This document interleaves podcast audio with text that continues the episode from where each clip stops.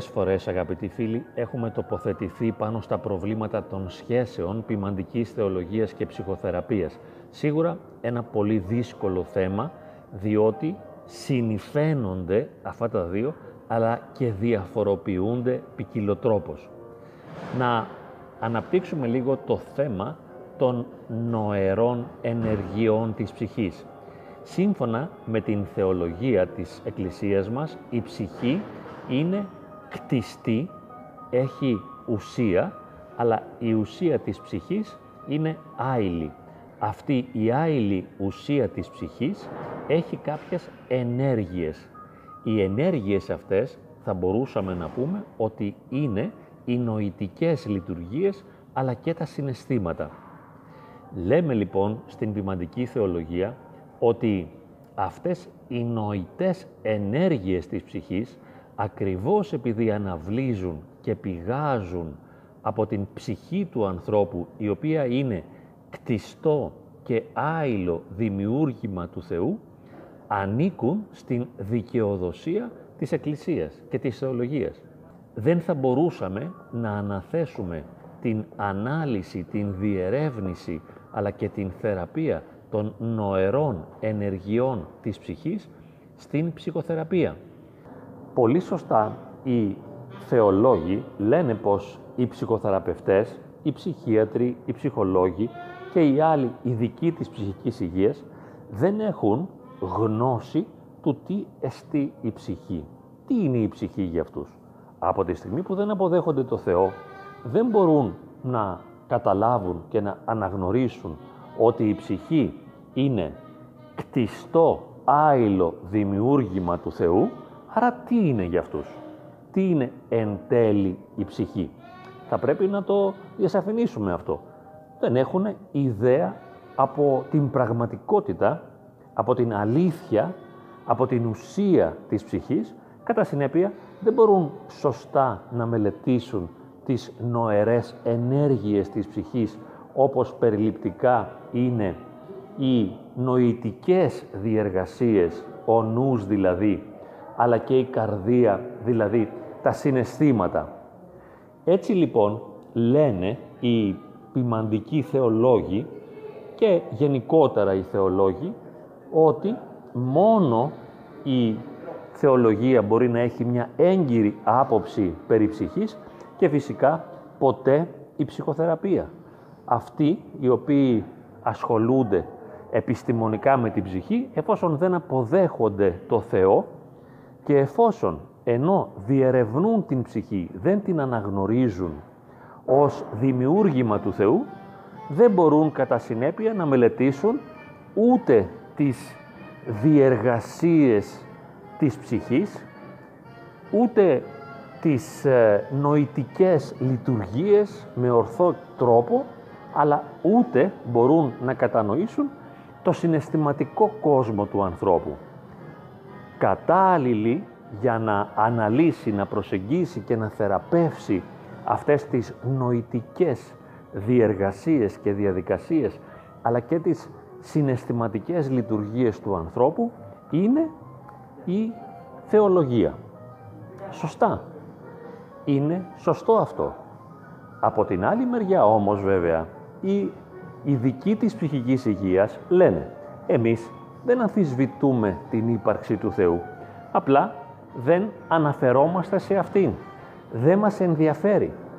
Δηλαδή, την ώρα που κάνουμε επιστημονική έρευνα, ο παράγοντας ψυχή δεν είναι σημαντικός για μας. Εμείς δεν διερευνούμε την ψυχή της θεολογίας και της Εκκλησίας, αλλά αυτό που λέει η Εκκλησία νοερές ενέργειες της ψυχής, εμείς λέμε ότι είναι ψυχοσυναισθηματικές και νοητικές λειτουργίες και μπορούμε να τις μελετήσουμε ανεξάρτητα από το ζήτημα του Θεού.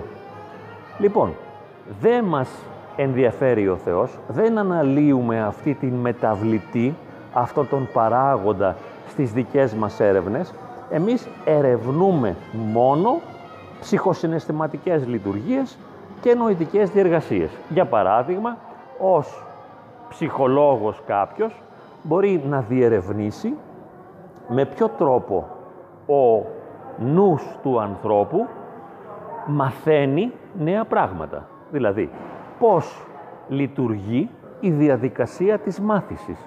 Πώς λειτουργεί η διαδικασία της απομνημόνευσης.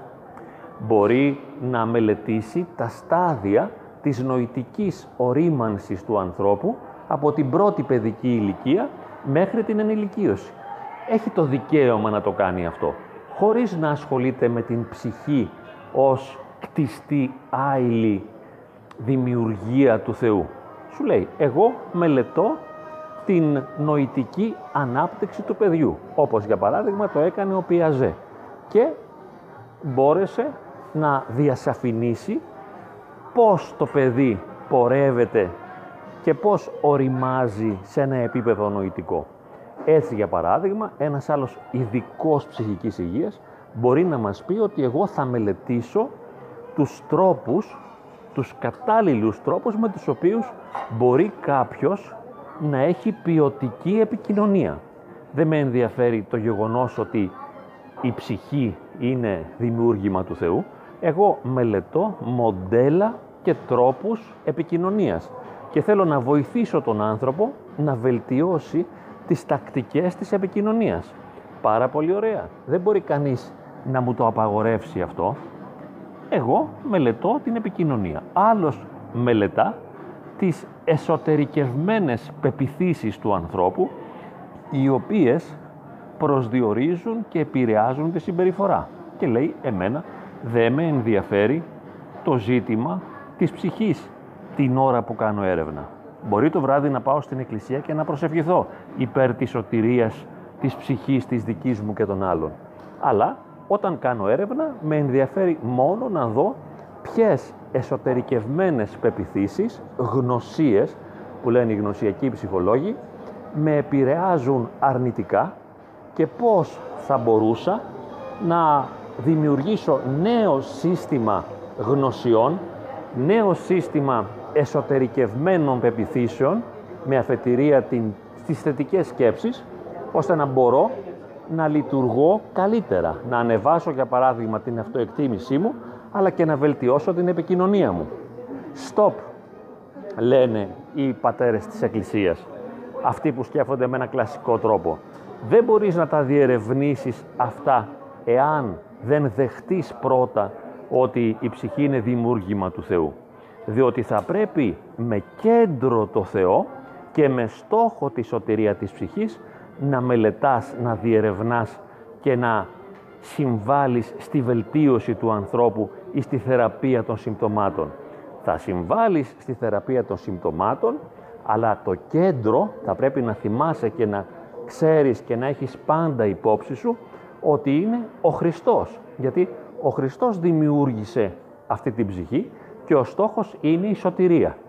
Λέει όμως ένας ειδικός ψυχικής υγείας, εμένα δεν με ενδιαφέρει κάνοντας τη μελέτη όπως την κάνω, εάν ο άνθρωπος αυτός θα σωθεί ή όχι, διότι δεν εξετάζω το γεγονός της σωτηρίας. Εγώ αυτό που θέλω να μελετήσω ως ειδικός είναι οτιδήποτε άλλο. Όπως είπαμε, εσωτερικευμένες πεπιθήσεις, μοντέλα επικοινωνίας, τακτικές μάθησης ή απομνημόνευσης ή οτιδήποτε άλλο. Λοιπόν, τώρα θα μπορούσε να πει κανείς τι γίνεται. Φαίνεται πως και οι δύο πλευρές έχουν δίκιο. Και αυτό είναι μια αλήθεια. Θα πρέπει λοιπόν να καταλάβουμε ότι σε ένα γνωσιολογικό, σε ένα γνωστικό επίπεδο, καθώς προσεγγίζουμε νοητικά ένα οποιοδήποτε αντικείμενο έρευνας, οι ερμηνείες των φαινομένων μπορούν να είναι πολλαπλές. Δεν υπάρχει ένας που να έχει δίκιο και ένας που να έχει άδικο.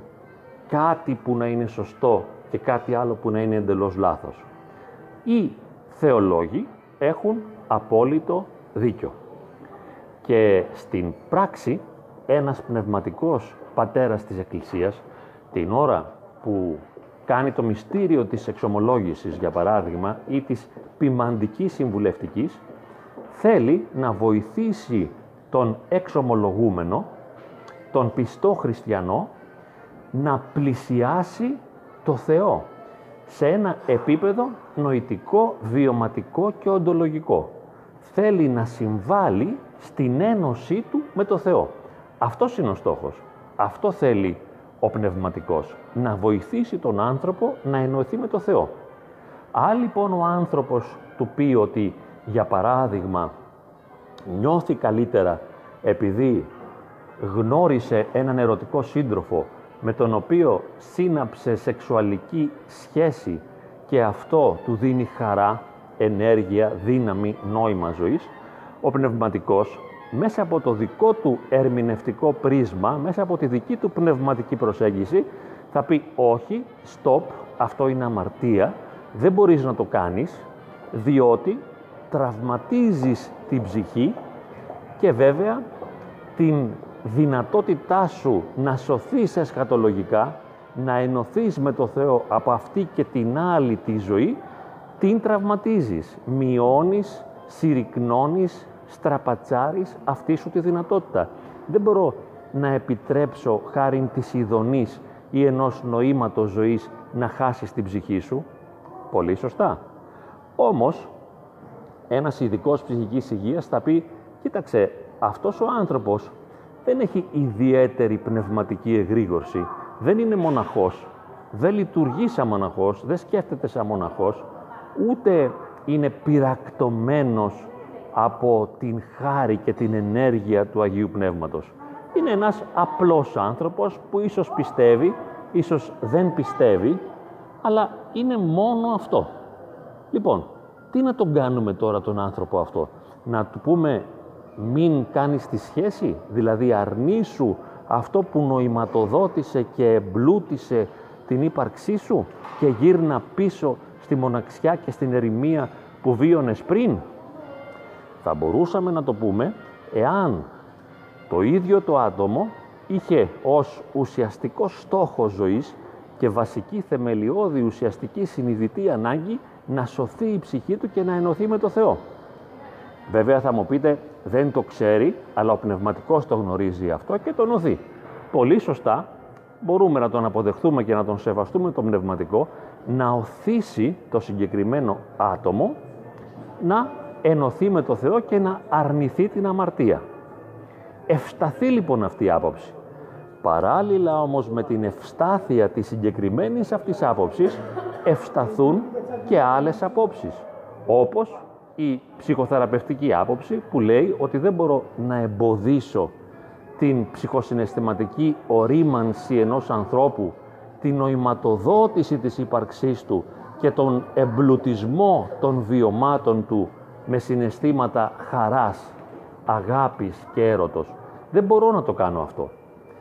Έτσι και οι δύο προσεγγίσεις έχουν δίκαιο.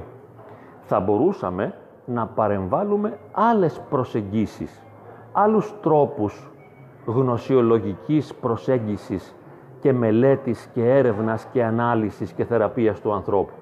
Να εστιάσουμε, για παράδειγμα, στις διαπροσωπικές τους σχέσεις, ιδιαίτερα εν γέννη, ή στην επαγγελματική του σταδιοδρομία, ή στις, στο οικονομικό επίπεδο. Με ποιο τρόπο μπορούμε να βελτιώσουμε τα οικονομικά του. Υπάρχουν πολλοί τρόποι για να προσεγγίσουμε και να ερμηνεύσουμε κάτι. Αλλά μένοντας σε αυτό που είπαμε, δηλαδή την φαινομενική σύγκρουση ανάμεσα στην ποιμαντική θεολογία και την ψυχοθεραπεία, νομίζω ότι είναι καλό να αποδεχθούμε και τις δύο προσεγγίσεις και να ησυχάσουμε επιτέλους και να μην συγκρουόμαστε. Είναι και έτσι και αλλιώς. Ευσταθούν και οι δύο προσεγγίσεις. Δεν έχει η μία προσέγγιση δίκιο και η άλλη άδικο, ούτε ένας είναι ο μοναδικός τρόπος ερμηνείας, κατανόησης του ανθρώπου. Δεχόμαστε και την προσέγγιση, όλη την αληθινότητα που κρύβεται στην προσέγγιση της ποιμαντικής θεολογίας, αλλά βέβαια και την αληθινότητα που κρύβεται στην προσέγγιση κάθε ψυχοθεραπείας. Και με αυτόν τον τρόπο θα μπορούσαμε να πούμε ότι υιοθετούμε ένα άλλο επιστημολογικό μοντέλο το οποίο συμπεριλαμβάνει και την πίστη, αποδέχεται την πίστη, κατανοεί την πίστη, δεν αρνούμαστε την πίστη ως γεγονός, ούτε την αξία της πίστης. Αλλά σε αυτό το επιστημολογικό μοντέλο οι παράλληλες προσεγγίσεις είναι εξίσου αποδεκτές. Θα μπορούσαμε να πούμε ότι είναι εναλλακτικοί, διαφορετικοί τρόποι προσέγγισης της πραγματικότητας. Ο ένας τρόπος δεν αναιρεί τον άλλον. Θα μπορούσαμε να πούμε ότι ο ένας συμπληρώνει τον άλλον. Βέβαια, σε κάποια σημεία υπάρχει σύγκρουση. Σε κάποια σημεία συνάδουν οι δύο προσεγγίσεις, χωρίς να συγκρούονται. Αλλού πορεύονται με έναν παράλληλο τρόπο, χωρίς να αγγίζει μία προσέγγιση την άλλη. Εμείς, διευρύνοντας το μυαλό μας και υιοθετώντας, όπως είπαμε, ένα άλλο επιστημολογικό μοντέλο, αποδεχόμαστε τα πάντα. Δεχόμαστε όλες τις προσεγγίσεις και τις καταλαβαίνουμε. Βέβαια, αν κάποιος από μας θέλει να δώσει έμφαση στο μοντέλο το γνωσιολογικό και το θεραπευτικό της ποιμαντικής θεολογίας, μπορεί να το κάνει. Εάν θέλει να δώσει όμως έμφαση στο διαγνωστικό, στο μεθοδολογικό, στο θεραπευτικό μοντέλο της ψυχοθεραπείας ή των ψυχοθεραπευτικών σχολών, μπορεί να το κάνει. Δεν είμαστε εδώ για να πετσοκόψουμε τις προσεγγίσεις της πραγματικότητας και να τις βάλουμε όλες σε ένα λούκι, ας πούμε, να βάλουμε τα δυο μας πόδια σε ένα παπούτσι. Αλλά επιτρέπουμε μια φυσική ροή των πραγμάτων, μια φυσική ροή γνωσιολογικών προσεγγίσεων που συμπληρώνουν η μία την άλλη και αυτό δεν μας στεναχωρεί. Έτσι λοιπόν το ότι ο ένας έχει δίκιο δεν σημαίνει ότι ο άλλος έχει άδικο. Ένας φανατικός χριστιανός, σε εισαγωγικά φανατικός, έχει δίκιο. Ένας φανατικός ειδικός της ψυχικής υγείας, ο οποίος απορρίπτει μέσα από το δικό του μοντέλο προσέγγισης την χριστιανική προσέγγιση, έχει και αυτός δίκιο. Βέβαια, και ο ένας έχει άδικο και άλλος έχει άδικο. Αυτά λοιπόν τα ζητήματα δεν θα τα λύσουμε μιλώντας, διερευνώντας, αναλύοντας, συζητώντας, αλλά στην πράξη, σε ένα επίπεδο πρακτικό. Κάθε ένας από εμάς θα δει τι χρειάζεται, τι έχει ανάγκη, τι του ταιριάζει, ποιο μοντέλο θέλει να χρησιμοποιήσει σε κάθε φάση της ζωής του, σε κάθε στιγμή της ζωής του και αυτό θα κάνει. Μπορούμε λοιπόν να πούμε ότι αποδεχόμαστε και την προσέγγιση, τη γνωστική θεραπευτική της ποιμαντικής θεολογίας, αλλά και την προσέγγιση των ειδικών της ψυχικής υγείας κάθε ψυχοθεραπείας, χωρίς να μας υποχρεώνει κανείς να ακολουθήσουμε ένα συγκεκριμένο μοντέλο. Ας κάνουμε ό,τι θέλουμε. Είμαστε ελεύθεροι. Εάν κάποιος θέλει να σταθεροποιηθεί στο μοντέλο της ποιμαντικής θεολογίας και να τα ερμηνεύει όλα με ένα πνευματικό τρόπο, ας το κάνει, αυτό είναι υπέροχο. Αλλά δεν μπορεί να το επιβάλλει στους άλλους και δεν μπορεί να ακυρώνει και να διαψεύδει τους άλλους. Και ένας ειδικός ψυχικής υγείας, εάν θέλει να υιοθετήσει είτε μια συγκεκριμένη ψυχοθεραπευτική σχολή, είτε πολλές ψυχοθεραπευτικές σχολές παράλληλα και να απορρίψει την προσέγγιση της πνευματικής θεολογίας. Ας το κάνει. Είναι ελεύθερος. Δεν είμαστε εδώ για να σφίξουμε κανένα, για να καλουπώσουμε κανέναν, για να πνίξουμε κανένα. Αφήνουμε όλους τους ανθρώπους να εκφράζονται ελεύθερα, όλους τους ερευνητές να εκφράζονται ελεύθερα, αποδεχόμαστε κάθε προσέγγιση της πραγματικότητας προσεγγίσεις που αλληλοσυγκρούονται ή αλληλοσυμπληρώνονται ή πάνε παράλληλα ή είναι ανεξάρτητες. Όλες τις αποδεχόμαστε. Γινόμαστε μια αγκαλιά. Όπως αγκαλιάζουμε τις αδυναμίες και τα προτερήματα του εαυτού μας και τις αδυναμίες και τα προτερήματα των άλλων, Έτσι αγκαλιάζουμε και σε ένα γνωστικό επίπεδο όλες τις μεθοδολογικές προσεγγίσεις είτε προέρχονται από το χώρο της ποιμαντικής θεολογίας είτε προέρχονται από το χώρο της ψυχολογίας. Βέβαια, πολλοί άνθρωποι, πολύ καλοί χριστιανοί, ιδίως οι πολύ καλοί χριστιανοί, δεν θέλουν να αποδεχθούν ότι ένας ειδικός ψυχικής υγείας θα αναλάβει τη θεραπεία ενός προβλήματος το οποίο είναι αγχογενές. Δεν θέλουν να αναθέσουν ούτε το άγχος, ούτε την κατάθλιψη, ούτε τις φοβίες, ούτε τους πανικούς, ούτε τις αιμονές, ούτε τις ψυχώσεις. Τίποτα δεν θέλουν να παραδώσουν στους ψυχοθεραπευτές. Εντάξει, ας μην το παραδώσουν, ας το αναλάβουν αυτοί. Όμως, οι ψυχοθεραπευτές θα συνεχίσουν βέβαια να δουλεύουν αυτά τα προβλήματα. Και όταν λένε αυτοί οι ριζοσπαστικοί θεολόγοι ότι εμείς δεχόμαστε μόνο τις ασθένειες του σώματος και αν κάτι έχουν τα νευρικά κύτταρα, τότε ας το θεραπεύσουμε, ας κάνουμε μια παρέμβαση στις σωματικές, νευρολογικές, βιοχημικές λειτουργίες του ατόμου, αλλά όχι στην ψυχολογία του, γιατί η ψυχολογία είναι μόνο δικαιοδοσία της θεολογίας και πάλι κάνουν λάθος. Δεν είναι έτσι τα πράγματα. Διότι, ναι, σαφώς πάσχει το σώμα, πάσχει η νευροφυσιολογία του ατόμου, αλλά παράλληλα και ο ψυχολογικός κόσμος, η αυτοπεποίθηση, η αυτοεκτίμηση, οι δυνατότητες επικοινωνίας, ο τρόπος που ερμηνεύω και καταλαβαίνω τον εαυτό μου και τους άλλους και σε όλα αυτά μπορεί να μας βοηθήσει και η ψυχολογία. Βέβαια, η ποιμαντική θεολογία θέτει πολύ υψηλούς στόχους που ανεβάζουν τον άνθρωπο πάρα πολύ ψηλά. Τα αποδεχόμαστε και τα δύο. Δεν βάζουμε την πραγματικότητα στην κλίνη του προκρούστη, δεν την κόβουμε κομματάκια, δεν την τεμαχίζουμε. Αγκαλιάζουμε όλα όσα υπάρχουν και αναζητούμε μια αξία στο κάθε τι. Και ό,τι μας ταιριάζει το προσλαμβάνουμε. Αν θέλουμε να αρνηθούμε κάτι, ας το αρνηθούμε αλλά είναι πολύ σημαντικό να προσλάβουμε την πραγματικότητα σε όλες τις πολλαπλές της διαστάσεις.